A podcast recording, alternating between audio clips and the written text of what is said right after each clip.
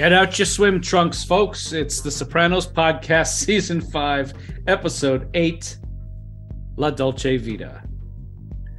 Whatever we are, I am proud of it, unlike you, obviously. That's a quote from Carmela Soprano in season five, episode eight of The Sopranos, entitled Marco Polo. This episode is written by Michael Imperioli and directed by John Patterson. Boo, boo, this is crap, boo. Paul uh, making his opinion known early. I guess that's his initial impression upon turning the episode off. Marco Polo. This is a uh, Paul mentioned this phraseology in the last episode as a sleeper hit of season five, and I have to agree. I think Michael Imperioli's return to the writer's seat is a vastly successful one, and I have made it known on this podcast and any show I've ever talked to anybody about that I'm a big fan of event episodes. If you center sh- an episode of a show around an executive card game, a Thanksgiving dinner, a backyard barbecue, birthday party, I like that structure. It works for me, it pulls me in. This one was a lot of fun, had a lot of great moments. Interesting stuff happening around the Soprano pool. Great family, great gangster stuff. I loved it. I'm Chris D'Amato. I'm Paul Mancini. And I'm Jordan Hugh. All right, and boys, we are checked in. All wings are active. What's uh what are your thoughts on Marco Polo? I think one of my favorite episodes of the show. It's um really sweet and um you know for all of us um we three who are you know Italian Americans grew up with an Italian family uh this I know for sure Chris and Paul this must have brought you back to any number of family events from your childhood because uh everything I watched in this episode, I'm getting emotional. It's the first thing we're talking about. this whole thing in this episode just reminded me of all the wonderful backyard parties of my childhood with my whole family when my family was still like a big family because it's actually yeah. very small now. And, you know, Hugh is such a lovable character and that it's his birthday is particularly endearing. And, uh, you know, this episode in particular is it's so much of the best of the lowercase f family of the show. Like it's, you know, it's it's really good stuff. I just wanted to be there. I agree. I love this episode as well. I think that it's helped me over the past couple of years to get new and deepened perspectives on the show and the characters to come to appreciate where Carmela in particular is coming from in a story like this. Uh, I love, as Jordan said, the family aspect of it. It's fun, it's funny, though aspects of it we'll get there made me sad. Not only that that Carmela's mother can be very snobbish, but it seems so pointless to me what she puts herself through and what I, am sure a lot of different people do this, but in my own experience, Italian people, some of whom are more assimilated, Americanized, others of whom are more evocatively Italian, and us fighting over what the right way to be is, it seems a waste. Mm. Um, so that I related to a lot of that the also as Chris said, the event. This is key. We've been at this for five seasons now. We've seen many events at the Sopranos house, but we've never stayed there like this. We've never seen an episode where the first half tends toward the event and the second half is essentially the event. And but so we're coming back to old themes about the imago. We're coming back to old themes about the family and the party dynamic. It's not an accident that so much happens around the pool. It's not an accident that we see Tony manning the grill, which is where the inciting incident of the series happened. But so much has informed the world since then, and we're coming to some new movement for characters. Also, the stuff with Tony B. Just the the the the depiction of envy and jealousy is Shakespearean, I think, and it's so well done. Can't say enough nice things about this episode. John Patterson, wherever you are, God fucking bless you. Imperioli, great writing as always. And Michael yeah. Imperioli always does this one thing where in his episodes, Chris is usually he has like one or two lines. yeah. So that's a fun thing. He kind of stays back a little bit. This episode yeah. is just him being annoyed that his mom got drunk at the party. anyway, it's great. Can't wait to talk about it. Yeah, it's also a great like Tony B episode. He's got awesome, awesome moments in this episode. Correct. What a great moment yes. for that character. Yeah, yeah. He really stepped into the spotlight in a big way. Look, this is a great episode for all of the reasons you gentlemen just illustrated. And also, it does exactly what a great Sopranos episode does. Any competent drama can write an episode about materialism and envy that is effective, but one that also has the notes of humor and familial contact that this one does, that's what makes it special. And there, it, it's no accident that the episode is titled after Marco Polo, an Italian explorer who came back to the world with all of these exotic riches. And yet, at its heart, what it's actually referring to in the episode is a stupid little game in Tony's pool where contact and real emotional physical connection is made it's just a it's just really smart on that level i love it i'm excited to break it down and uh, there's a lot of really fun stuff going on in some of the subplots as well. Speaking of fun subplots first scene uh, we're in jordan's neck of the woods here. This is long island new york. It sure is. Have you uh, been to little carmine's house? I'm sure you've been to houses like this uh, I've been to many houses like that. I'm not familiar with that neighborhood uh, yeah. too much, though I know where it is. I know that area. That's actually not too far from a place called the Nautical Mile, which is kind of a dinner spot in that area. Yeah. We have Peak Carmine Jr. here sipping his coffee out of his little cup and mispronouncing things. The Trumpe la oil, full bi. Uh, this yeah, there's good, there's, good lord. There's so many great malaprops in this one. He is the king of the malaprops. I really thought Tony would give him a run for his money, but even in his brief appearances, it is it is absolutely Carmine Jr. It even outshone Versailles. It's great. uh, they're in West Hempstead here. He's giving away washing machines. Washing machines. And then his boat, My Funny Valentine, sinks. Someone sunk the boat. I didn't know they had artists in West West Hempstead. I'm just fucking around people in West Hempstead. You know I love you. Oh, rim shot.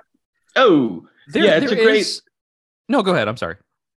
It's a great scene. It's a fun setup, and also like I think even Tony. Well, Tony will mention it later on, but it's so goofy and petty that I guess John sunk this guy's boat. But isn't it interesting that it seems like a setup for this episode where people saving face, being petty, will actually inform some mm. in, important plot points, right? Yeah, right. Yeah, um, that area. So the nautical mile, which I just mentioned, is actually in a town called Freeport, which is very near to where Carmine's house is. There, he's in West Hempstead. There is like this little weird area there. It's all waterfront that is really concentrated wealth, and then just beyond that, there's a lot of um, I wouldn't call it urban decay because it's not really the city. I don't know if there's such a thing as sort of something between suburban and urban. Um, I'm not quite sure what that word would be, but it's a really for for listeners who don't know where this area is. It's a very interesting place because you sort of leave Manhattan and you leave Queens and you come out to Long Island, but it doesn't look like Long Island. It looks like yeah, sort of this weird transitional thing, and then you get to these gorgeous waterfront homes. It is so bizarre. Um, I, I really, you know, a lot of times watching this series, they will shoot in locations that are usually not ideal for other shows because you know some areas of industrial north jersey and certainly this part of long island you know in other places they can be not as nice looking but it also like it makes you contemplate like there's a lot of beauty next to a lot of things that aren't so beautiful i always think that about the sopranos house mm. as well like that is such a beautiful house and then you know, uh, they all derive from Newark, which is not close, but is not really a particularly nice area. It's just, it's so funny that everything is so close. Do you know what I mean? Yeah. Chris, you often talk about your town, which is like a, a, beautiful town, but then there's some areas just outside of it that are really different. Yeah. Yeah, it's a lot. That's what you get when you get such a densely populated area. Yeah. This is this is spelled out even in New York City. Uh, yeah. And what's oh, so yeah. funny too is everybody has such a pride about their uh, location, even though they're very similar. There's a lot of parts of Long Island that are very similar to parts of New Jersey. Sure. And yet, I have no doubt, Jordan, you would be rooting for little Carmine in this situation because he's your uh, hometown uh, gangster. I I certainly would be if I if I did not know what I knew about little Carmine. Um, uh, I thought also in this episode, then with all this of Italy itself. Mm. Italy, uh, a beautiful country, uh, not a, an incredibly large country, and yet there is this factionism north and south, even though they are all intermarried and all together. We touched on this with Furio, uh, you know, earlier in the series. And now it's back, the kind of this sort of north south feud. I'm like, guys, you're right fucking next to each other in a small little country, and none of you are there. You're all here. What are you doing? Mm-hmm. Hmm. Funny, well said. Uh, AJ practicing the same. What sounds to me, I mean, I don't know if there's any drummers out there. Please feel free to write me if I'm wrong. It sounds like he's been practicing the same exact thing for the entire season. he, he, he is faster at it. I'll give him that. Maybe that's the idea. But uh, the point is, Hugh falls off the roof. It's kind of a shockingly comic Yes. moment, but also like, holy shit, I hope he's okay. and I have to wonder if his attachment to Tony coming to the party, in part, nothing in The Sopranos is just one thing, straightforward. But I have to wonder. He said to Carmela, if you had a last episode, if you had a man around the house, you wouldn't need me over here doing these kinds of things. And I have to wonder if part of him is thinking like, I don't know, maybe somehow if Tony were still here on top of all this shit, he wouldn't have fallen off the roof. but Yeah.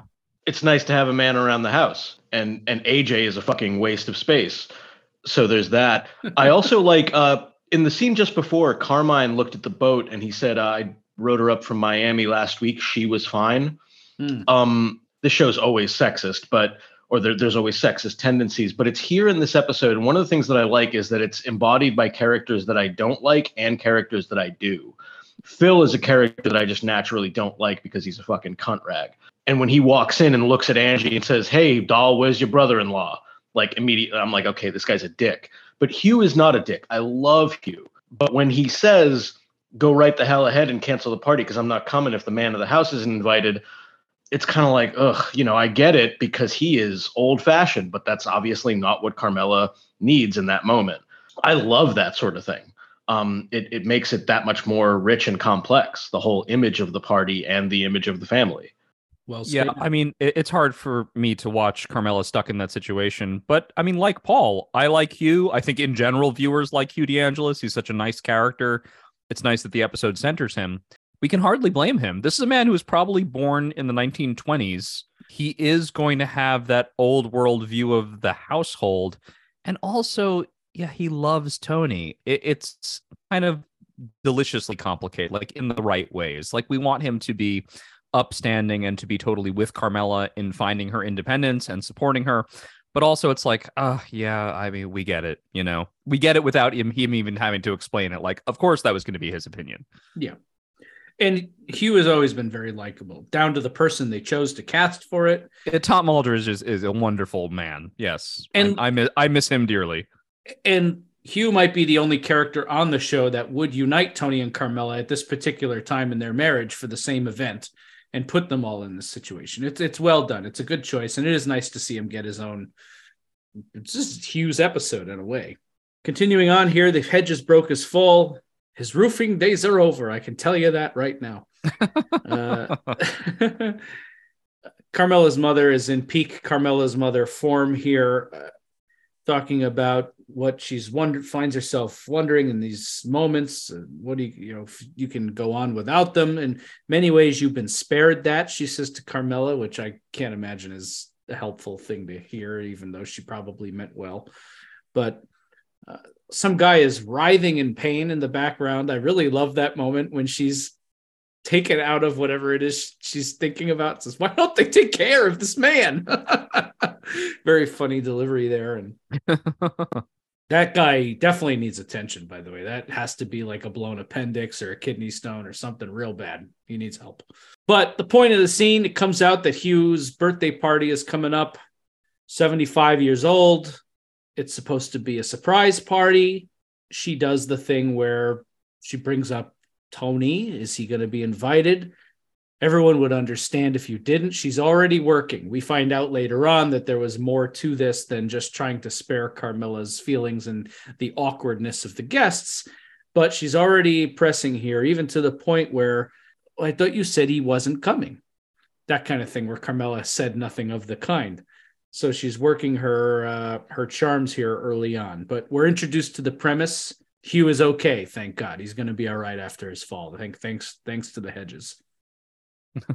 Is the pretense about concern for Carmela the same as what happens with the poor Middle Eastern guy who's who's like in mortal agony? She's like, "Oh, I'm." It's like this pretense of concern, but she just doesn't want to hear it. Um, Right, right. just as she doesn't want to like be suffer i don't know the indignity of sausage twirling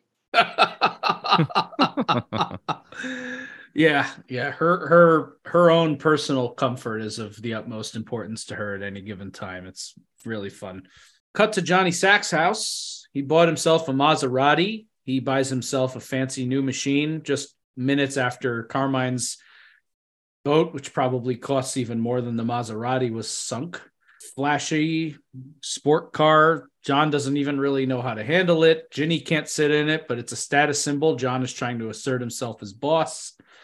Mm-hmm.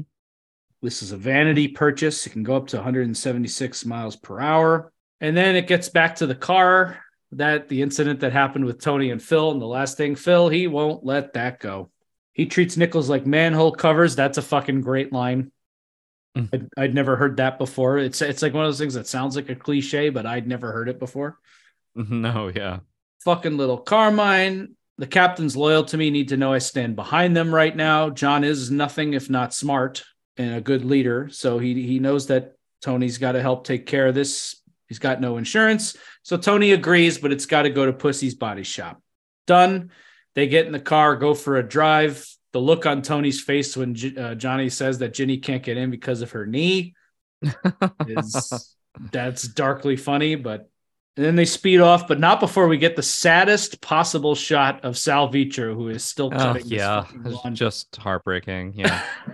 While this guy drives around his new Maserati, Sal's just broken down doing the lawn for free. So we also haven't checked in in a few episodes on the war in New York with any great detail or depth. But you know, we started with Carmine.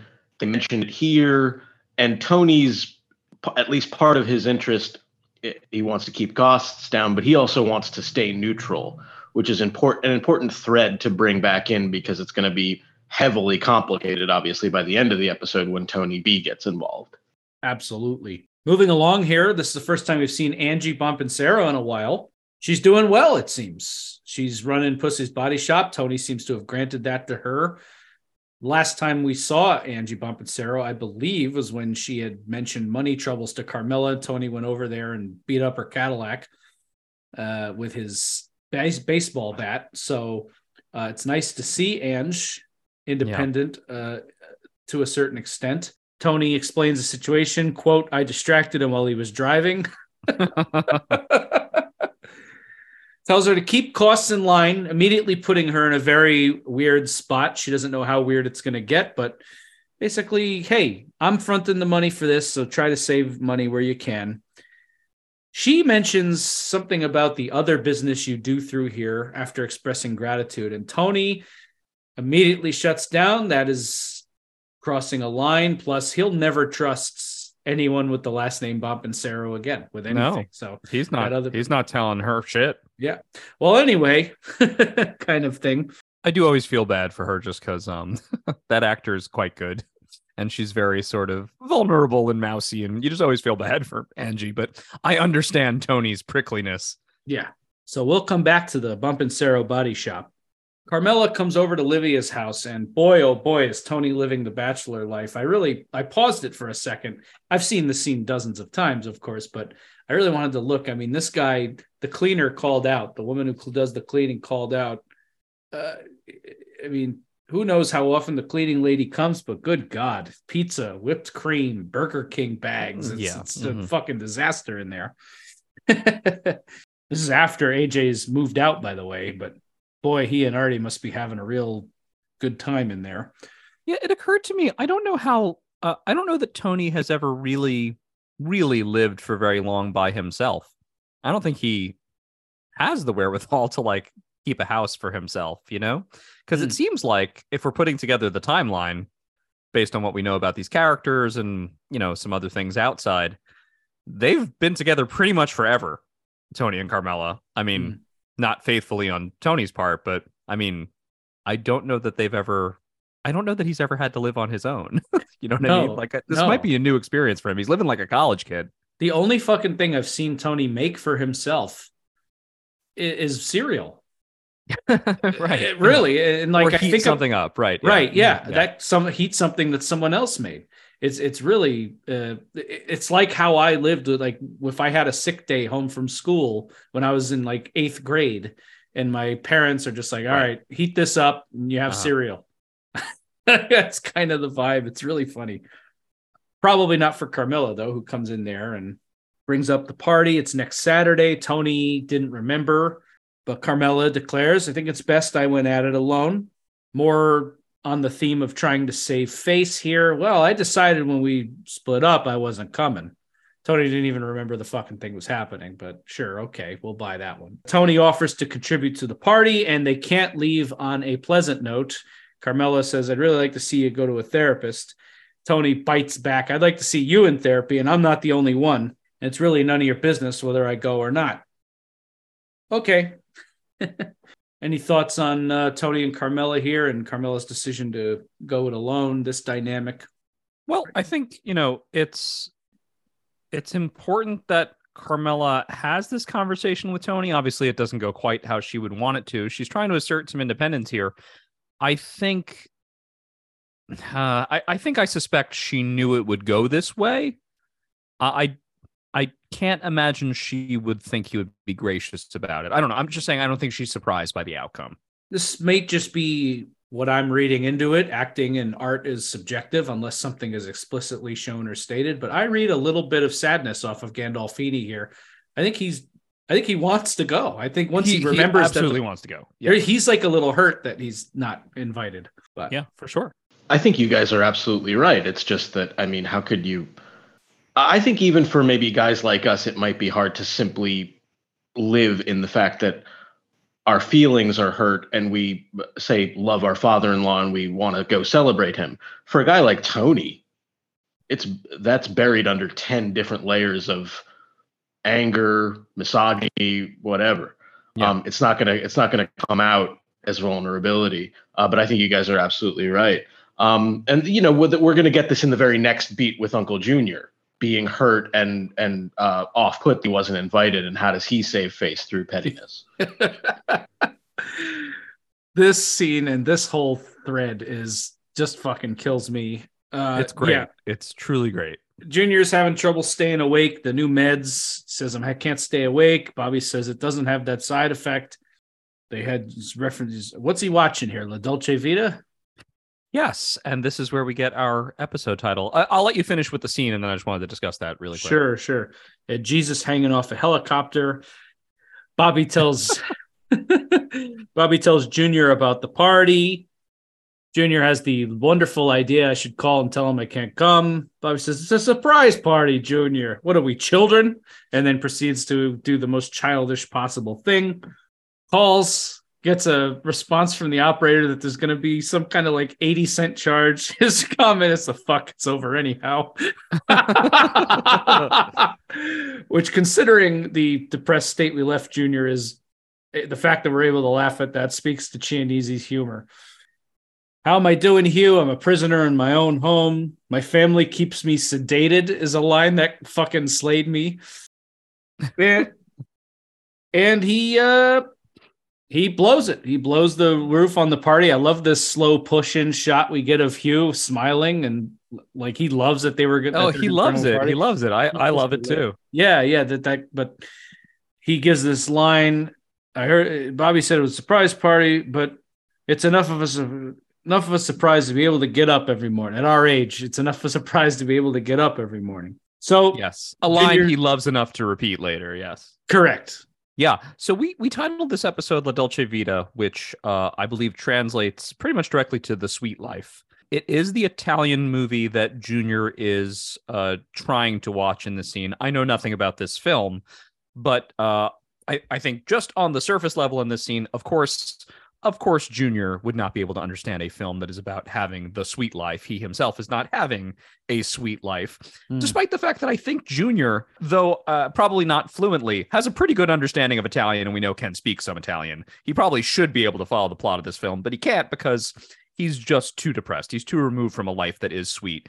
And then we have this nice parallel, of course, with Tony Blundetto, who we'll see much more of in this episode, and we'll talk much more about in a moment. The sweet life is the thing he pines for, the thing he wants, the thing he's going to try to actualize in this episode.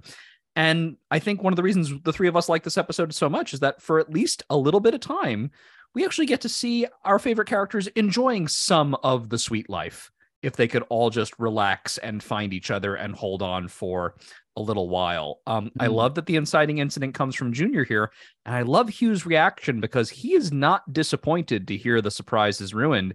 To him, it's like he gets to kind of enjoy this and savor this a little longer because yeah. you know what? It's pretty fucking awesome that your family cared enough about you to put together a huge party for you, and you're going to kind of suck on that sweet for a while. That's something mm. to really enjoy. And of course, we know the payoff of this party is he has a wonderful time. In fact, he has like a, you know, a a I should say like a once in a lifetime time at his party. I mean, he is lifted into a car by the end of this episode. He is overjoyed. And that is really great to see, but that's that's the life Junior wants. You know, that mm. Junior will never be celebrated like that. And possibly neither will Tony B, not unless he makes some moves. Mm. On a personal note, I have always been a, had an attachment to this movie because uh, I did a production of Midsummer Night's Dream when I was younger, and uh, the aesthetic the director went with was a La Dolce Vita aesthetic. And oh, so, okay, yeah, yeah. It, Apparently, actually, this is quite a well-known film. I don't know it at all. Yeah, yeah. Give it a watch sometime. I think it's. Like uh, it's a great, it's a great movie. Um, Fellini was a master. I love this element with Junior too because Junior's so petty, but it seems like also over time Hugh DeAngelis thinks there's something cool about these gangsters. He thinks it's like the coolest thing that Junior called him. And again, thinks it's so cool that he repeats the line later on. Obviously loves yeah. Tony. So he seems to envy something in that, just as Jordan mentioned, Junior envies the fact that Hugh has his family. Um, and again, there's this weird envy of Dr. Fegoli in spite of the fact that he is tedious beyond words. it, it is, it's fascinating. Yeah. Tony B with the one liners as we continue on here. In my day, I thought an airbag was Paulie Walnuts. That's great. He comes to give Tony a little payoff. He seems to be doing okay. He's, of course, after the tragic comic episode, Sentimental Education, he is back in the life now, taking over this stolen airbag scam, which will play very well into our subplot here in a moment because the airbag guy is a natural send over to deal with the Phil Leotardo situation that's happening. But he comes to Tony. This is a very straightforward scene, understandable. Hey, this thing with the airbags, I think I could be of more service to you in other areas. And getting straightened out wouldn't hurt neither. For those of you who don't know your mob lingo by now, that means he's basically asking to get made at this point. He's done his oh, time. Okay. Getting straightened out means open up the books, make it right. Let's do it. Mm. But he's asking Tony to do more with him. I, I can help. I can be of more service to you. This is nice. It's great to be earning, but and we know from the cues we've had so far and the uh, experience we've had our short time with Tony B that he is a very smart character. So when he says I can be of service to you in other areas, it's not like an eye roll from the audience, like, oh no, he wants no, he he he probably could be better off doing something to, other than this airbag scam. Yeah, my feelings here are a little mixed because I mean, I think we all thought it was pretty amusing that Tony B wanted to go straight. And I think it's kind of a thrill the moment we see him turn and go bad. But then it's like, I don't know if we're watching. I don't. I don't actually know what happens to this character. I don't know if we're watching like uh, the car accident that is his life in slow motion. Like, is it his want to get more involved that like becomes his undoing? Or is this something he was always meant to do? Is this guy like a fucking great lethal mobster? I I don't know. I'll say this, the show paints him as very capable and very smart. Like he seems to know what he's doing. And if you're Tony and you kind of have a shortage of guys that can really do stuff, especially after like the crushing blow of using losing Furio not long ago, it's kind of like I'm looking for that guy, the guy that kind of does it all. I'm looking for that queen piece, you know, if I'm the king. Mm. And it, Tony BC is like, seems like he could be that guy. I mean, we've seen like a lot of valuable gangsters come and go. Like Furio was a guy who could just get shit done. Ralph Cifaretto, even though he was the devil, was a guy who could get shit done. Tony B seemed to me, at least narratively, to present it like, oh, I think Tony's initially excited to have him back, not just to kind of make up for his guilty feelings, but like, wow, this is a guy that really does stuff. And now Tony finally has the chance to let him do stuff, but there's something holding him back. It's yeah. it's actually an interesting conflict. Yes, yes. I hope we find out more about that. But uh, for now, it is interesting to watch, and I'm along for the ride. Let's see where it goes here. First of all, Phil Leotardo shows up with the fucking neck brace on. Hilarious sight gag on this particular human being. Uh, Yeah, it's it's awesome. we meet uh, Pussy's brother. This character is new. Uh, is I, I, maybe I, I need to double check this. Is this Vincent Pastore's actual brother? By the way, there is a resemblance. It certainly looks like him. Yeah, I think it might be his actual brother. I could be wrong on that. One of our fans will be in one of our inboxes with that answer within minutes of this going up. But Correct. so, you know, every time we do something like that, people message us like, "Oh, you guys should have Googled before you did your episode." It's like I don't need to Google. We'll No, just put up the Google. episode. Yeah, You fucking Google, you people. You do it. whether we Google something or not, there's going to be people messaging us or Yeah, emailing us. we're here to talk about the show. We're not the wiki. Come on, you use the Google machine. Fuck that. this is Pussy's brother. I was away when all that shit happened with the, with your brother. The fuck happened? We don't like to talk about it. They go look at the car. The fuck is this? Immediate problem. Joey Peeps clearly was his, his protege. Joey Peeps is clearly uh, not uh, w- was briefed before arriving here that this was to be the plan. Uh, he, the way he delivers the line, this new pain isn't as brilliant. they get inside. It feels quote off kilter. It reclines strange too. It's clear what they're doing. Ange can't really uh, do anything about it.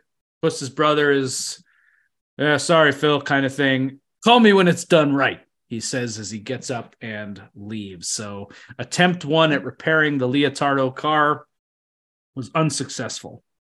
This scene, next scene is great, not only because it reminds me of, even though there's no Tony, reminds me of a lot of the great dinner scenes of the show. It's a lot of fun had around the Soprano dining room table.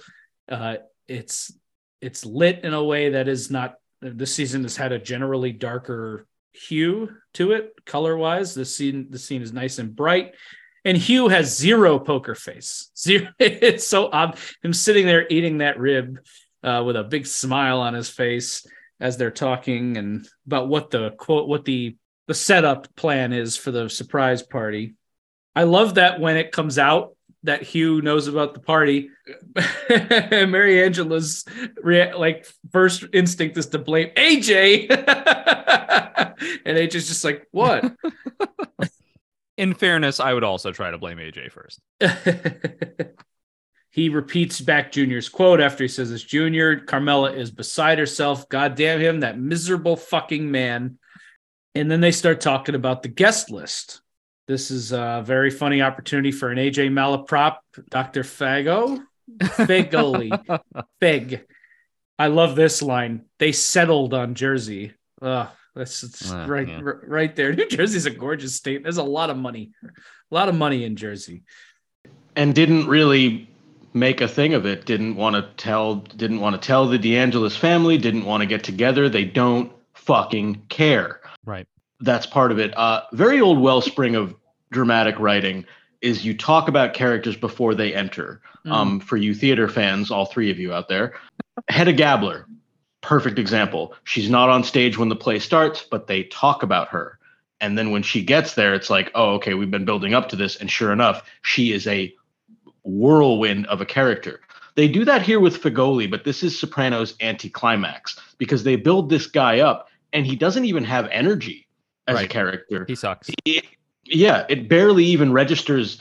Like the the he says the one rude thing, but other than that, it's just like this. guy- Like what I wanted to say to the guy, I think actually kind of like Jordan was saying because this episode's fun. I wanted to say to him like, you know, we're trying to have a party here. Yeah. like we're we're trying to have a good time. So they're building this guy like it's uh, and it really does bug me. I'm sure I wasn't alone in this, but this is again like supposed to be Hugh's party, and his wife is making a bigger deal out of this guy that barely cares she's alive. Yeah. Infuriating. Absolutely. Yep. Yep. The Fegoli kids finished college. That's what sticks in your craw. but yeah, Carmela is completely calling her out. You can see that Carmela is already like, oh, the like Carmela fights back on that. That they, you know, basically saying exactly what you said, Paul. That he doesn't give a fuck about you. He served in the Vatican. He and Hugh were in the military together, and he used to have. He had such a bad case of crabs. We used to call him the governor of Maryland. That's quite good. Which, of course, everybody has to shut him down on. Oh, lighten up. He's old enough to hear. That's great. That's great, Grandpa. Yes. Dialogue there. Uh,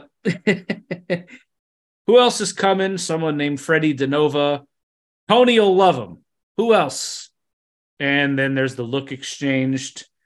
Well, actually, uh, Tony's not coming why won't he come? And you could see Hughes Hughes energized, and and then all of a sudden it's like, oh, like a moment of heartbreak here. Yeah.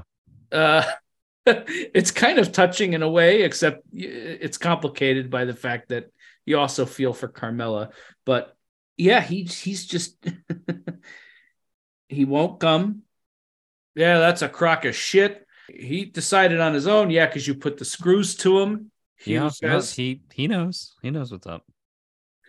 Well, we'll cancel the party then. And he throws down his napkin and says, Go right the hell ahead because I'm not coming if the man of the house isn't going to be there. Yeah. And, and, he storms outside. Tough, tough, but also, yeah, like you guys said, it's complicated by the the misogyny of it, but at the same time, it's understandable. And you, it's obvious that Hugh was excited to have Tony at his big bash. So, absolutely. And I mean, look at it structurally. I'm sure you guys noticed the party sucks until Tony gets there. hundred percent. Well, and that's also what complicates this because we feel for Carmela in the first part of the season as AJ and her father and a lot of the other people in her life imply that the house is better with Tony here, that Tony should be at the house or that kind of thing. You should have a man here. You should have Tony here. And yet, when Tony gets there, and does a great job as a host. He entertains, he cooks, he mans the grill, he's gracious, he's he's generous, he's he's a, a terrific host. He's yes, a, he's the he, he's the kind of guy. Look, whatever anybody thinks about Tony Soprano, whether he should be in prison for the rest of his life or killed or whatever, you can't deny that that guy is someone you want to be at a party with. He's a yeah. hoot. He's a hoot. He's the life of the party. He's a right. He's Despite good. being a horrifying murderer, whatever else you want to say, Tony rules at a party. Absolutely. Yes, yes, exactly. Uh, so, yeah, interesting, fun, and it presents a an interesting conundrum for Carmela, who had uh, decided to disinvite Tony. Cut to Tony in the car. Ange is calling and laying out how much all of these expenses are racking up to. Phil's not happy. He wants new factory seats.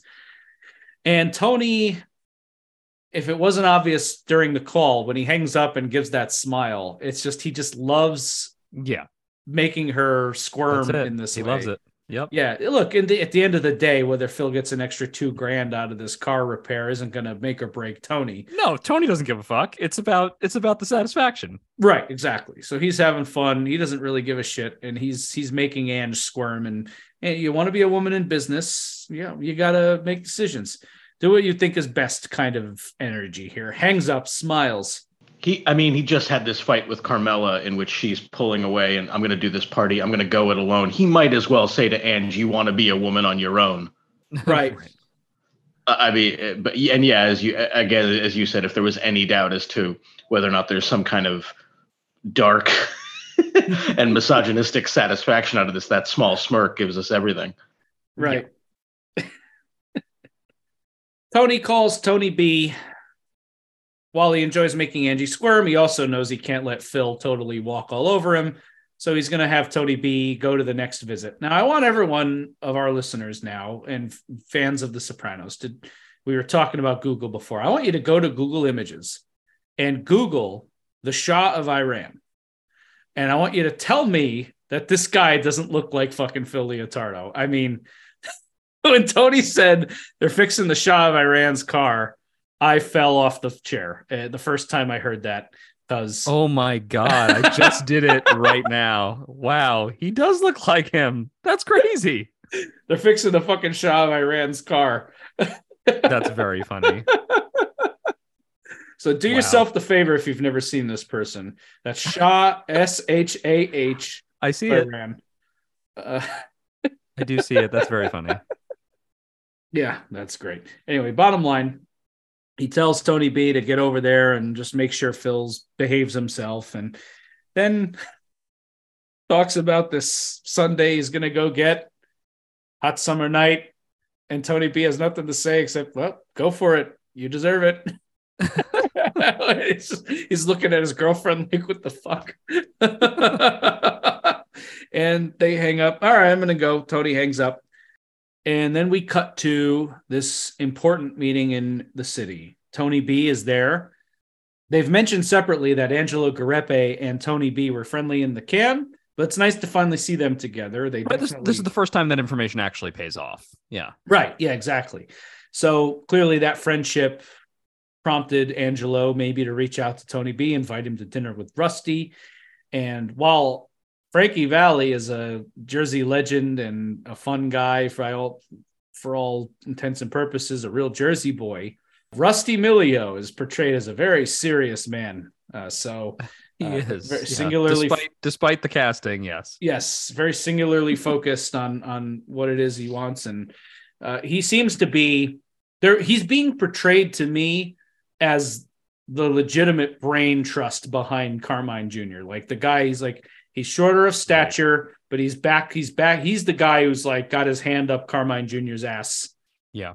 and is pushing that that's what it's portrayed as anyway Right. He's he's the only way Carmine Jr. has a chance. right Dick Cheney. Yeah. Yeah. yes, Dick Cheney- absolutely. yes, if, if, Absolutely. if Carmine Jr. is W, then Rusty is Dick Cheney. That's great. They do the whole thing with the Jackie Gleason and how great his impression was, and it's okay, but it's it's it's funny that Angelo gets such a kick out of it. It's but then we get to the heart of things. Rusty quickly changes subjects.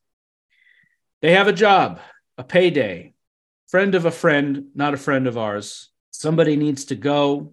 A line has been crossed with the killing of Lorraine Calluzzo. This apparently is one of their rules that they uh, follow. Kill a woman, come on. And Carmine went to school with her. So they want to whack somebody in John's camp as revenge for Lorraine Calluzzo, who died in episode four, All Happy Families, was killed by Phil. Tony B looks slightly interested, but does the right thing and says, Listen, uh, I'm going to have to say no. My cousin doesn't want us mixed up in this trouble you got out here. And it Mhm. leaves and it leaves on a well, it's on the table, think it over kind of thing. Right. That's out there. Interesting choice to uh, present Tony B with this, but he had the presence of mind to say no. Much like the, as Jordan has mentioned, the New York guys kind of show us how it's done when it comes to the brutality. Mhm. It seems like they're kind of showing us how it's done when it comes to tempting somebody, the wine and dine vibe. Like, this is a nice place Mm. that they bring Tony to in the middle of the day. Mhm. You know, he isn't used to this kind of thing. Mhm. uh, you know, it's uh, it's deliberate. And again, as like I said, Shakespearean. You know, Angelo whispering in his ear, "Somebody's got to go." I was like, "Damn, Yeah. this is wild." yeah. Yeah. And the pressure is weirdly off. Like it's very soft. Like everything about it is soft. There's like sort of an elegance. So as as hard as these guys get, yeah, there is a as Paul said, yeah, there's there's a finesse. Yeah, well, they're treating Tony B almost like a foreign dignitary, like Russ Yes. Fegoli of the of the in, of the New Jersey mob. Right. Like, come come visit us, distinguished guest. We'll take you to this beautiful place. Pay probably two hundred dollars for lunch, uh, for one for, per person. You know, next to this gorgeous fountain. But yeah, it's a it's a cool scene. Uh, visually, very interesting scene. I, I was I, I was very entranced. I felt like I was at the table. It was a good scene. Good scene. yeah. Carm makes the call to Tony, wants him in. Tomorrow's going to be a madhouse, living hell. Tony says, Well, it's nice, but now I've made other plans. Yeah, turn in the screws the same way he did to Angie. Turn Yeah, in exactly. the screws. Yep. Yep, making her feel like no help is coming, but he gives her the see what I can do, and uh, that's it. And then we uh, we cut to the day of the party. It's here. Tony B shows up early with the twins. I don't know if now is the right time for this discussion, but I just want to throw out there that uh, David Chase really does seem to have a thing for twins. If you right. think about it, right. Gene Even Cusimano- even just even just in this show, yes. yeah, yeah, The Gene Cusi- Parisi twins, the Cusimano twins. Yeah, yeah. So that's interesting. Uh, some maybe something to dissect in a one of our uh, retrospectives. But Well, I mean, and we can't overlook the big one this season, which is just you have Tony and Tony B, and Tony B himself has two sons, and there's the the I don't know the light side Meadow, and then the missing daughter, you know, of, Yeah. of Tony B. Like, there's a lot of the, the parallel is like very. Uh, I can't think of an apt comparison in this moment, but like it, it Tony B is clearly like his shadow. yeah, You know, it's like it's like the movie Us. Tony B's been living under, underground. I like that. I like that. Yeah. Brings the boys over. Carmela's stressing. I have been in this position where you're hosting and kind of running around and having uh, a grown man bring a bunch of kids over while you're preparing. Yeah, is, is he strikes. He, he- presents it as, "Ah, I'm here to help. What can I help you with?" But then drops off these rambunctious twins in the uh, pool. yeah, Goes to that have next, to be supervised. yeah, the next scene, Carmela's nice enough to invite you to swim in her pool, and you go and destroy her property. It's a beach chair. Just fishing the chair out of the pool doesn't bode well right away. Can I make you a cocktail? I make a mean rusty nail. Uh, I wrote after he says, you know, they really love being here. I wrote, Tony, read the room. She's Yeah. fucking stressed out. like, take the kids and come back later, please, for the love Right, of God. Come on. Meadow comes over to quote unquote help now. This is like when my cat helps me cook dinner, really, just having these people around. It's like, yeah, you're going to stand in that spot while I'm making this. Okay, sounds good. Uh, Meadow wants to make her cake. Finn can't even take a swim. He has to ask where the towels are, which the look Carmela gives him in that moment. you have a towel. Um, For a smart kid, Meadows a fucking idiot. Yeah, I'm coming over to help, but that's why I'm making. That's why I'm like adding to the dessert, as if Carmela didn't already map everything out. Right. Uh, and my my grandparents are gone, God rest them, but they used to always do this.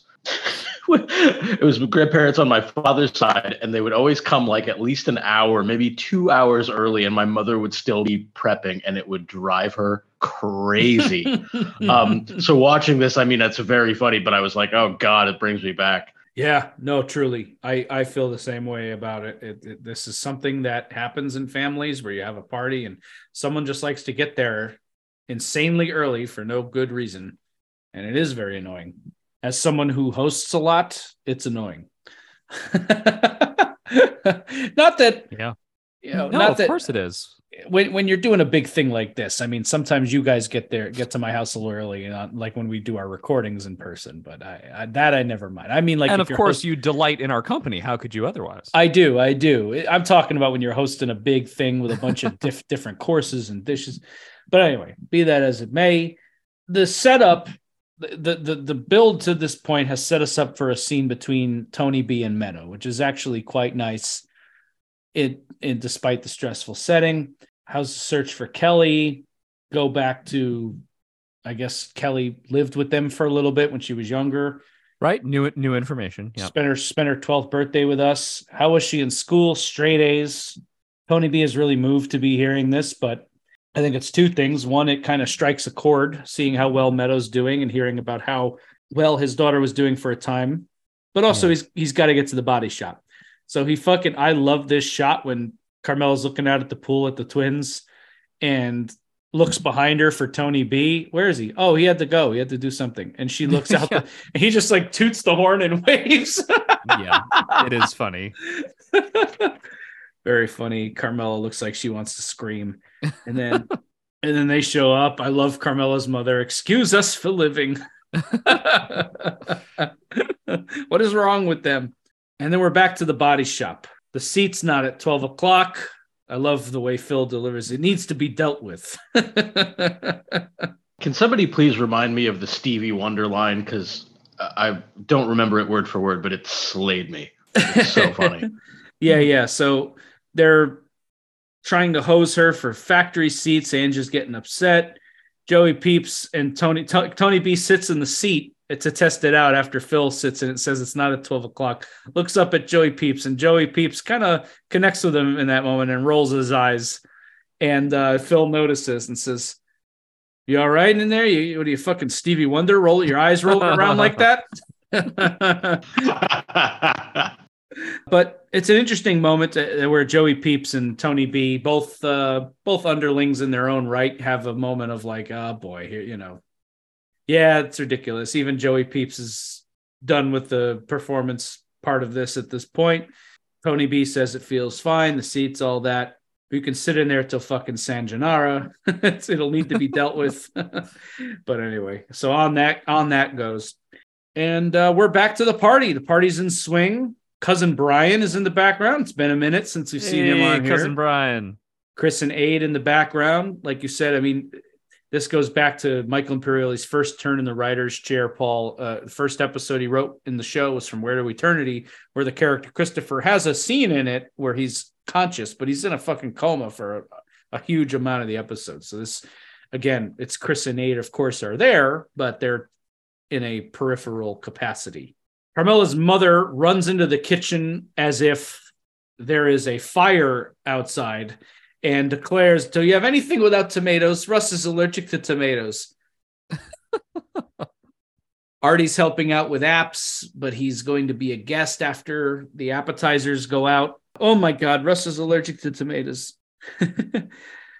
I love this when we cut to, of course, Father Phil hanging out with Russ Fegoli because we can't just have one completely hateable character there. and by the they way, brought, we have a whole collection here now. Yeah. By the way, and I'm one to talk. You get me at a party like that where there's a bunch of apps. I I completely disgrace myself, oh, but oh, it is fitting that that Father Phil's plate is packed to the brim. It is of course loaded. He's the he's the Ichabod Crane of the story here. Yep. An Italian allergic to Pomodoro. You have my sympathies. Not mine. Fuck him. Fuck you too, Father yeah. Phil. Yeah. Yes. Abs- yes. Fuck yes, Paul. they get into this discussion about North and South, and Tony's mother comes up and uh, how she had detested Northern cooking. She skeeved the butter. That that so that conversation's happening. It feels a little perverse, in my opinion, for Carmela's mother to bring up Tony's mother after specifically campaigning to not have Tony there. But yes, uh, that's just my opinion on the matter. Rosalie is doing a great job in the kitchen, keeping Carmela calm and on task. This is this is the first person to actually be, in my opinion, of some use to Carmela here, making sure she's all right, has some wine, right, keeping Carmela company. And uh, he's always got to wait to the last minute here he comes. Tony comes in. Hey, I heard that. He's got the charcoal briquettes and the relief on the face of everybody. And we're happy as viewers to see oh, yeah. Tony come in wearing that festive shirt. And he's got his, even though he was instructed by Carmine Lupertazzi in season four, he's got his shorts on. He's, he's ready to go. And he's twirling sausages. It's hilarious imagery. I love Tony twirling the sausages comes right up on Hugh, meets Russ Fegoli, who is looking with absolute shock and contempt at, at this sausage twirling fat North Caldwell. right. The antithesis of him. Right. Yes, yeah. exactly. I love the joke. You're a doctor. That's good. Somebody usually goes down at these things. Little fun irony, though, that it's going to be Hugh who goes down at, the, at this thing. That's right. funny. Mm-hmm. So these are the two men sort of at the apex of what Italian American achievement could be, right? Yep. So you have Dr. Fegoli, a northern Italian who is uh yeah, allergic to tomatoes, okay. Um and he is everything that academia and class and breeding could want, I suppose, but he is utterly without charm and personality and he's a real fucking dickhead. you have Tony. Tony's a criminal. In fact, he's a he's a class A criminal and yeah, he's rude and crass and nasty, but also he's super fucking fun and very charming and loving and passionate and full of life. And I bet could eat tomatoes raw all day long, right? so it's just it's it's the the nice contrast here. Uh incidentally, Marco Polo, famous Venetian explorer, he's a northern Italian, but we'll talk more about that, I'm sure. yes, and Marco Polo would have also been the image, the icon that Christopher Columbus would have seen. right. As, as his he was the he was the explorer that the east is what ostensibly a lot of people think columbus was really looking for um Yeah, it's it's a fascinating dynamic that this guy's the one legit.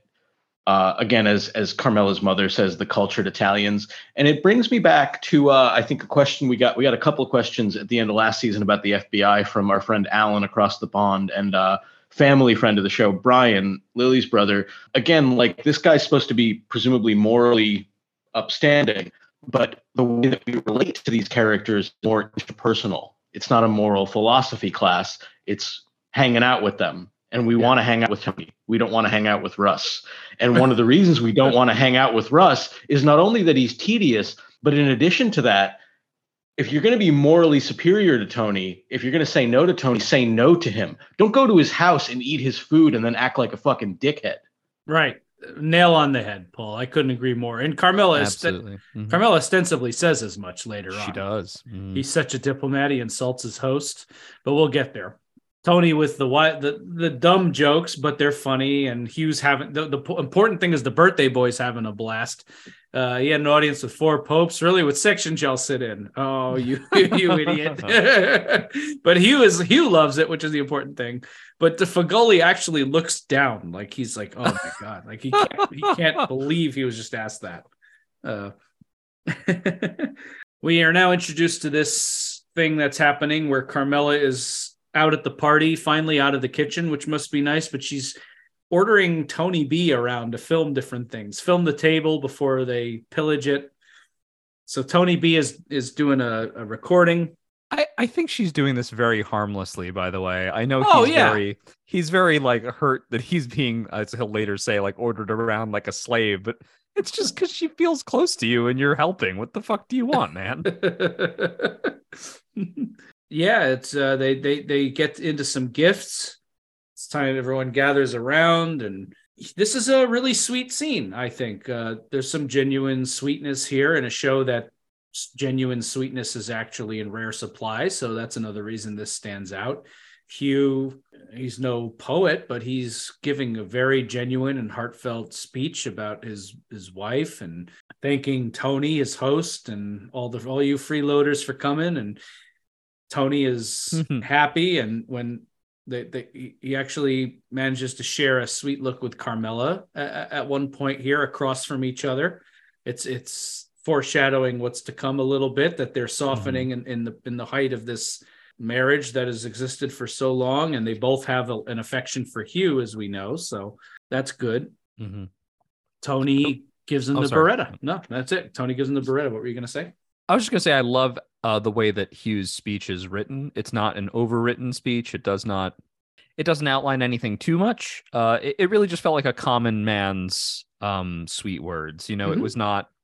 It was just perfect. It just felt. This whole episode feels incredibly lifelike. It really yeah. is great. Yeah, I agree. It's it's you know, look, you we're all kind of. If I had to give a speech at some kind of party, I, I confess I would be like, writing it in my head for weeks leading up oh, yeah, the event. Me too. I would overwrite it and it would be worse than this speech. Right. And well, that's just it. Most people don't exist that way. And when it, when you see it, uh, it's like, yes, this is exactly the kind of thing that things everybody here involved would say. It felt very genuine. It felt real. Great acting, great writing. Uh, Chris, our, our writer, Michael Imperioli in the background of this shot the whole time. Great job the writers just do such a nice job with the voice of each character. It's and it's really particularly good in this episode. Mm-hmm. And as outright absurd as the characterization is, I totally believed that this guy would say during a speech to his wife, that wife, "Thank you for putting up with me." yeah, all these years. It's like, yeah, that's the way these fucking people would perceive it. This guy who's been like mousy with his what he's been like henpecked for the last century with this woman. It's like, oh man, it's a lot putting up with me. Yeah. Hugh, I'd put up with you any day. Anyway, that's, that's a great point. This gorgeous gun, Beretta, Tony B. Uh, while Hugh is enjoying it, pulling it out, it is a gorgeous gun. I'm not like a gun fetishist or anything, but it's it's it's just it looks like it's very well made, well crafted. I'm talking like you know from a pure craft standpoint, it's a very beautiful looking gun. It's a handsome gun. I love Tony kind of off at the uh the derelict table drinking a rolling rock. Like nice to have money. the envy creeping in, right? Yeah. And then uh of course Yeah, like the cheap beer and cheap cigarettes. Yeah, exactly. Yeah, yeah, yeah. Right. Yeah, yeah. Yeah, I kept, I kept thinking every time they cut to this table, it's just the way they shot it. It's it's deliberately that way. I kept thinking of the wedding singer, like and the mutants over at table nine. You know? No, definitely. Uh, but then Tony B gets a little back. He's asked to come shoot it. Gets these very unflattering shots of Tony's belly and Carmela's ass in the striped pants. They're gonna watch that video back and be like, "Oh my god, it's great." Next, it kind of fades into darkness. It's going into the evening now. The tiki torches are out. Tony's walking around, still manning the grill. There's so much food here that even Father Phil says, "Oh no, I've had enough." When Tony comes around with the steaks, Yeah. uh, but That's how you know it is too much. When Father Phil taps out. Yeah, exactly. But this is a great again, I eat like a fucking maniac at these things and the idea of just this point in the party you're still coming out with steaks, I'm like hell yeah. But anyway, as Tony's going around with the food, he gets up to Russ. He's talking about the Beretta factory and how he visited when he was over there in Italy and Tony tries to have another moment of connecting with this guy. He's he Tony, uh, you know, again, I hate to keep talking so brightly about our primary villain here, I guess, but Tony is uh he's a good host. He's very good at this and he is trying to find some kind of common ground conversation. Really, I'd love to see that. And the guy can't resist but make a comment that clearly upsets Tony, and even to the point where everyone around is like, "Ooh, that was rude." When he says that uh, Beretta's best pieces, they don't export them. Yeah, what I, I just a, a terrible thing to say all around uh, Yeah. for no one's benefit. Right, right. Just a dick thing to do and say. Tony brusquely walks off, and everyone around is like, "Ooh, that was awful." Actually, I thought well handled by Tony because he could have scalped that fucking guy. Uh, correct. Yes. Yeah. that was pretty good. Again, Tony is, is a good host here. Well, best thing he could do is not make a scene at his father-in-law's party Walk away. and walk away. Exactly. Tony B and Meadow having a fun uh, conversation here about the penal system. Uh, and if this scene were written in 2023, I feel like Meadow would would be accused of being woke here, but this is. Uh... but I love that Tony B. The point though is she's an Ivy leaguer, and Tony B. is keeping up uh, with her Uh, About he's- the- he's very smart. the inequalities in the criminal justice system and how his experience in prison inflicts the convict mentality to the point where prison becomes the only place the convict can function. And it's just Mhm. like damn dude you're you're you're selling stolen airbags. Like it's great. But tony comes up and mocks you know whatever liberal university my little bleeding heart. She's wise beyond her years.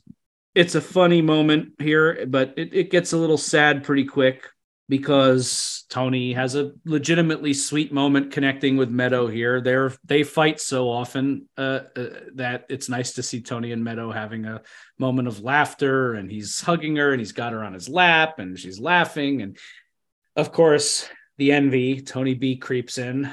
This is how his maybe his life would have turned out had he not gone to prison when Tony perhaps Right. should have and Mhm. you can see it on his face. He's looking down. He's drinking beer. You can hear the sounds of meadow and tony giggling and joking around with each other. Tony b and tony get a moment alone together lighting up cigars and carmela asks him to come over and film something and he lets it out with what am i a fucking slave? Grabs the camera goes off and tony's like oh it's a pretty good oh uh, I, I i need to like come up with some kind of star rating system for the vowel sounds that come out of people in this show. You know, just There's like, the there's the YouTube supercut of all those. there right? is a supercut of all the O's and and in yeah oh and this is a good one. This is that was a good O, a nice succinct like oh Good. even Tony's generosity probably sparks some of the envy here because I, I don't know what kind of cigar or cigars he has, but it seems like a nice one. And he pulls it out for himself and just tosses one onto the table like it's a fucking dollar bill for Yeah. Tony B to have. So again, even Tony's generosity is probably uh, touching something for Tony B that will lead him to the end of the episode. Yeah, for sure. Mhm. Mhm. Everyone, we're now entering the phase of the party where everyone is trashed. Uh, Hugh is out of his mind at this point. He's being dragged to the car by multiple people. Gets thrown in. He's just absolutely lost his mind. The gun gets tossed in the trunk. Yeah, but you know what? But what a night for him. Oh, was what a night. hap- a very happy ending for Hugh DeAngelis. Oh yeah, he's he's getting home. He's he's gonna have the time of his life, even in that back seat. Just like Yep. you know, all the way home. What a night he had. Absolutely. No other way for this to end. And as Carmela's helping Hugh into the car, we get to the meat of this little thread. She overhears her mother apologize, saying sorry. What else can I say to the Fegolis? And uh, Carmela has to f- push it finally. She goes over, sorry for what? And she doesn't want to get into it for a second. The off color jokes, the sausage twirling. These are cultured Italians. This was a shock for them. Oh boy, eye roll. Talk about eye rolling. Fucking, I'm Stevie Wonder listening to that nonsense. He's a pompous man, always was. Carmela rips into her. She is bang on here.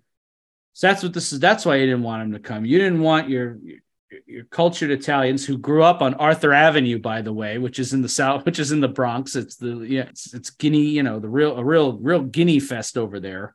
The kind of Italians like Tony and Carmela. And uh, you didn't want him to meet your Gavone son-in-law. She drops our pull quote, which is whatever we are, I'm proud of it. Unlike you, and makes more comments about her mother being a, one of these closeted, self-loathing Italians. When Meadow came out, oh, she looks so dark. I never said that. I remember overheard you saying you were happy DeAngelis didn't end in a vowel. Hmm.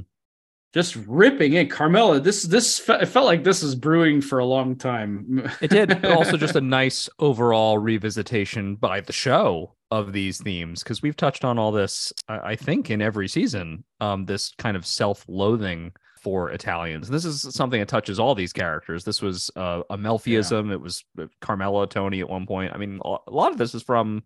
It's it's a nice. I don't want to say a payoff, a nice continuation of this, uh, what it means to be Italian thing. Right. Yeah. This is th- this was fascinating to me as a lifelong Italian, and I uh, I I'm right with Carmela on here. Paul, any thoughts on this and and the selection of this quote as our pull quote? Yeah, I wanted to use it as the pull quote. I think because of what you guys are just talking about, it relates to a theme that's big in the show overall. Carmela's mother in this storyline seems to be playing the role that Richard, Melfi's ex husband, tends to play. Like, I don't know, Buzz Killington from Family Guy, like just this annoying guy, but but it gets at something where there's again like this closet self-loathing, self-esteem, not at uh, kind of like what Charmaine Bucco says: be happy in your own self. Like you're Mhm. Italian, you have you have a complicated history, you have a complicated legacy.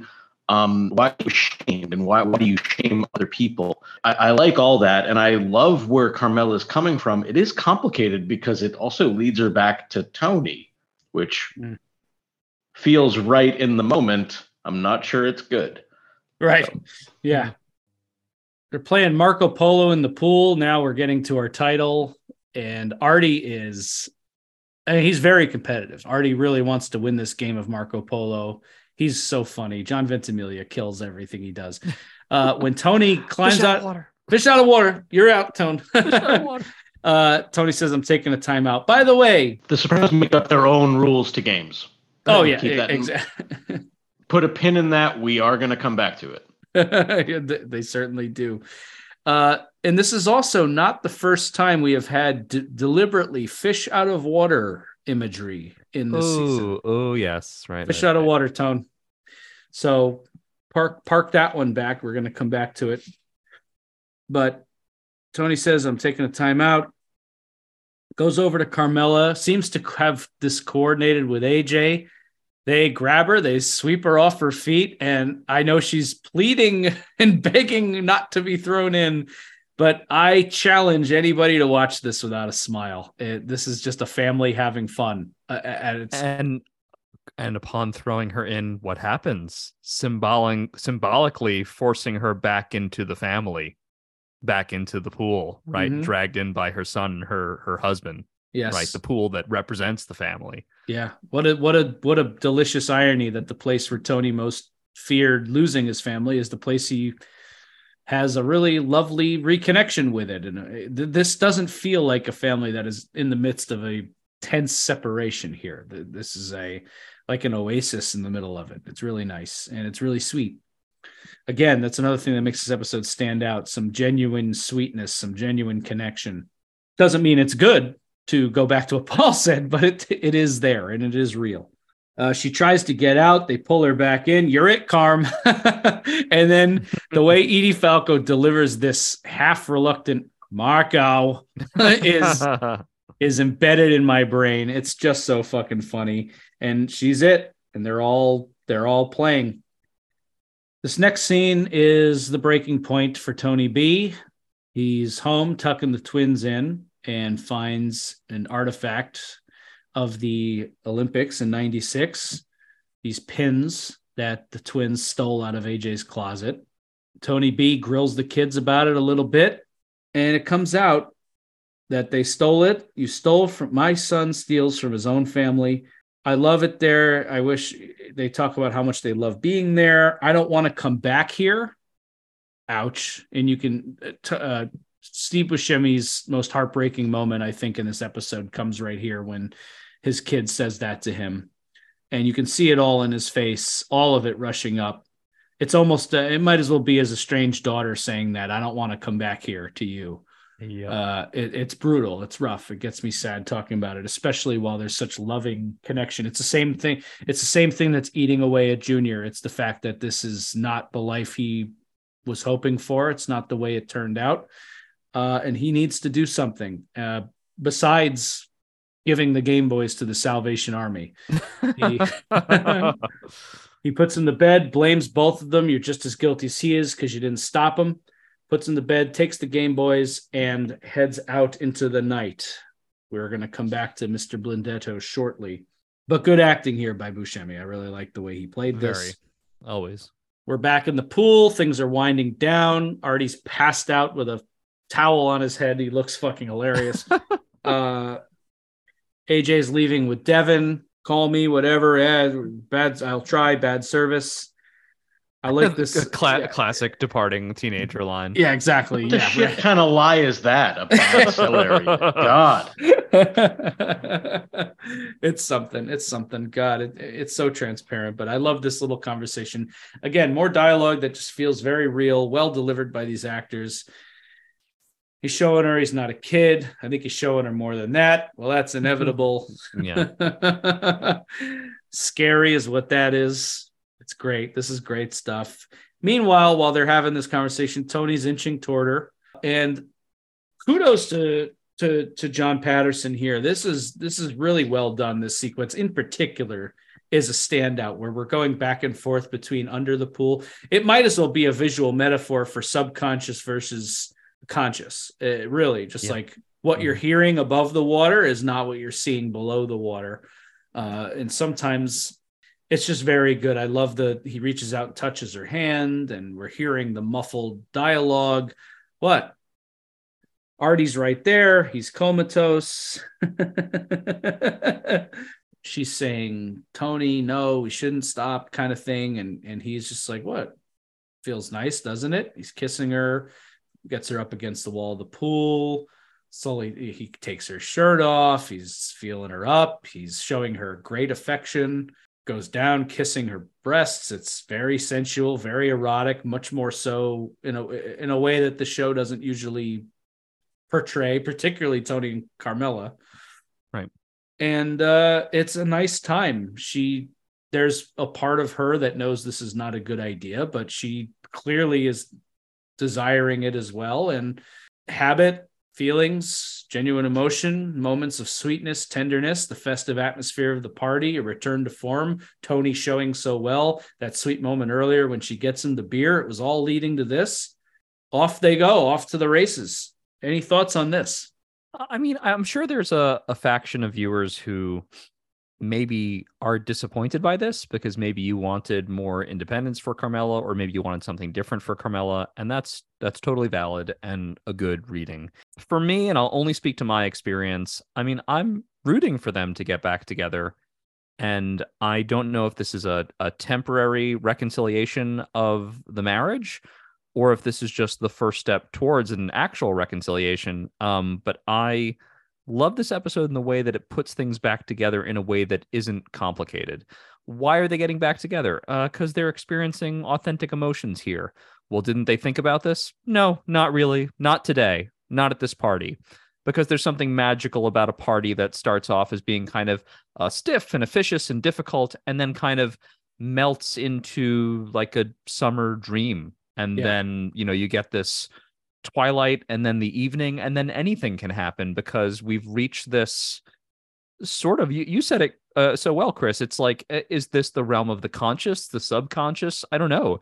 It's it feels very authentic. It feels more mm-hmm. authentic than carmela putting up the guards against her family which we know is a good idea but there is something that is more uh, primal, elemental, something more natural about just giving in to this man and being together and being with your family. And it feels good. Maybe it's bad that it feels so good as a viewer, but you you very much want this. You want them to have sex in the pool. You want this to keep going. You want the good times to keep rolling, right? Yeah, some of it is mirage. Some of it is, you know, you you like this can't last, but it it after all the contention, it feels so good. Well said. I also think that something that I've come to appreciate more in doing this podcast, in particular with some of the things that Lily has shared about Carmela's perspective. The idea for a lot of this season is Carmela moving away from Tony, or at least trying to be more independent. But what she has seen in sentimental education and then in this episode is that these other aspects of supposedly the sweet life or the more legitimate life also have their cruelties and hypocrisies and huge disappointments. That was something that I really have appreciated.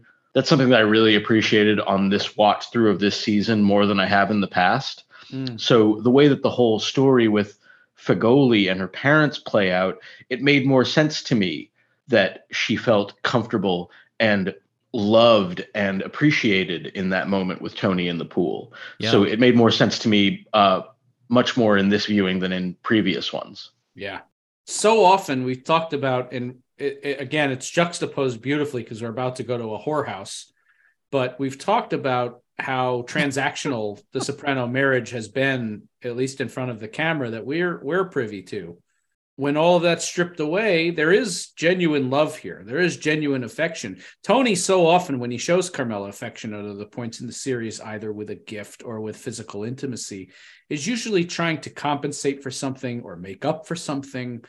Tony has nothing really to gain here. Yes, does part of him want to come back to the house? Sure, but that's not why he's doing it. This is actually, like you said, it's a it's a real moment. It is a summer fairy tale, a midsummer night's dream that we're being presented with and they're both just kind of following this trail wherever it goes. Now long term this might have good or bad ramifications. We're going to have to keep watching. That's the point of a of a series. But for right now in this moment it's beautiful. What a awesome cut these people know what they're doing from this couple who goes to make love after such a beautifully shot and comp- composed scene to tony b having a metamucil breakfast watching someone on that tiny TV beat their meat. That is that's the morning he, fun. Yeah, exactly. That's the morning he's having. Uh, and when he picks up the phone, calls Rusty or Angelo and says, "I'm in." I just wrote, "Uh oh, this is this can't be good." We cut back to the soprano bedroom. Little uh, would love to find out more about the thought process here, but Tony sneaks out before Carmela gets up. Hmm. So no follow up here, no breakfast, no what happened. Well, a good strategic move on his part, right? I think so. He does not want to put her in a conversation where she has to recognize that them sleeping together or being together or whatever was a mistake. Mm. He wants to preserve the dream in some way. Mm. Interesting. Okay. Yeah, I think that's valid.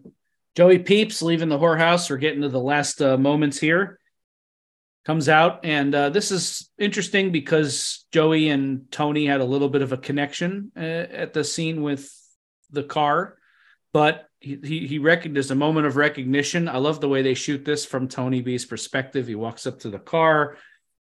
Hey tony right? Bang bang kills the prostitute kills him. And the car runs over his foot. That's an important note. But what's done is done. Joey Peeps has been whacked. Someone from the North Jersey faction has gotten directly involved in this New York war, which is mm. something Tony vehemently hoped to avoid. I mean, he we saw how he yelled at Chris when Chris simply spoke out of turn. So we can't imagine what kind of consequences await Tony B if Tony uh, Soprano were to find out about this. And he limps off into the night. We get that far shot of the carnage and Tony B putting the gun in his waist and limping off. And that's where we end Marco Polo. Thoughts on this final whacking, this final sequence, and the episode as a whole? Um, just on the final whacking sequence, I, I, you know, I, I feel bad for Tony B. Um, we want better for the character. He makes a bad choice here. Um, it's actually, I don't think he makes a bad choice in, you know, doing this and taking the job. He, he made a bad mistake not telling Tony uh, or getting Tony's approval. Um, I don't think he understands the delicate situation that he's in, and I'm I'm sure the show is about to deal with it. Um, you know, we uh, have seen a couple of hits go really wrong on this show. Uh, it's actually happened quite a bit, and they almost act like ill omens, right? Um, when the hit goes smooth, you're like, okay, and that's the show tying something up, and we're done, and we're going to move on. And when the hit goes poorly, we know that there's going to be some kind of a lingering business to this. So I am mm. looking forward to seeing, like, okay, not only did he kill the girl, which was not part of the bargain, and let's not forget that part of the reason that he's performing this hit in the first place is because they killed a girl too. They killed uh, Lorraine, mm. right? So now he's done the same thing. He's killed a woman, and the car has run over his foot. Uh, something that he will not be able to hide. So I I can feel the vice of fate closing on Tony B, but I do not know exactly how the machine will run. Mm. In terms of the episode itself, uh, jokingly in the pre-recording, I referred to this episode as actually in our last episode, I even said a long day's journey into the pool. Uh, it feels that way. It feels that way, and and one of the ways this episode succeeds in making me feel like I was transported back to my childhood is my mother was never in a good mood before we had a holiday party or a summer party or anything. She was stressed out all morning. She had been cooking the previous day and into that morning. We were helping, we were cleaning, we were doing our thing. It was like Nazi Germany in my house before everybody actually got there. And then the party started, and it's the trickling in of the first couple guests who seem to never be the, the guests you want to arrive first. And I think this episode really gets that right. Because everyone who is unhelpful arrives first and is bo- bothersome and burdensome to Carmela. Yeah. And then it hits like the okay, the real guests have started to arrive, but it's a stiffness, right? And then, okay, now in our episode, we have Tony, but it could have been any one of your family members, your favorite uncle, your grandfather, your really funny aunt, whoever is the dynamite personality in your family. Those people finally show up fashionably late as usual. And then, you know, fate tosses a coin. Will this be a great party or will this be, you know, just kind of a so so event? And those great parties do exactly this. They last all day. There are multiple courses. We get into nighttime. New nighttime guest shows up. People go, they leave, they come. You lose a sense of the time. And this episode does so well in terms of just kind of like you kind of lose track. What time is it? Who is where? There's just such a good time having uh, the food, the drink, the party, the atmosphere of it all.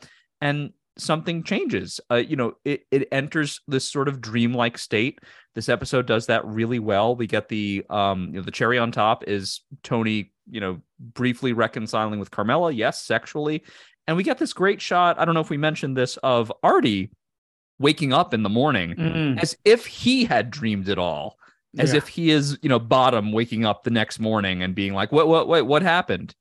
Um, but there is a lingering sense of something, the evidence of the night's revels, right? And it is really beautiful and I think hard to capture in an episode of television, but it's so impeccably written. And it is, yeah, it is our little taste of the sweet life. Uh, I love this episode. Can't top that. This episode is extraordinarily well done. It's uh, it's also self-contained.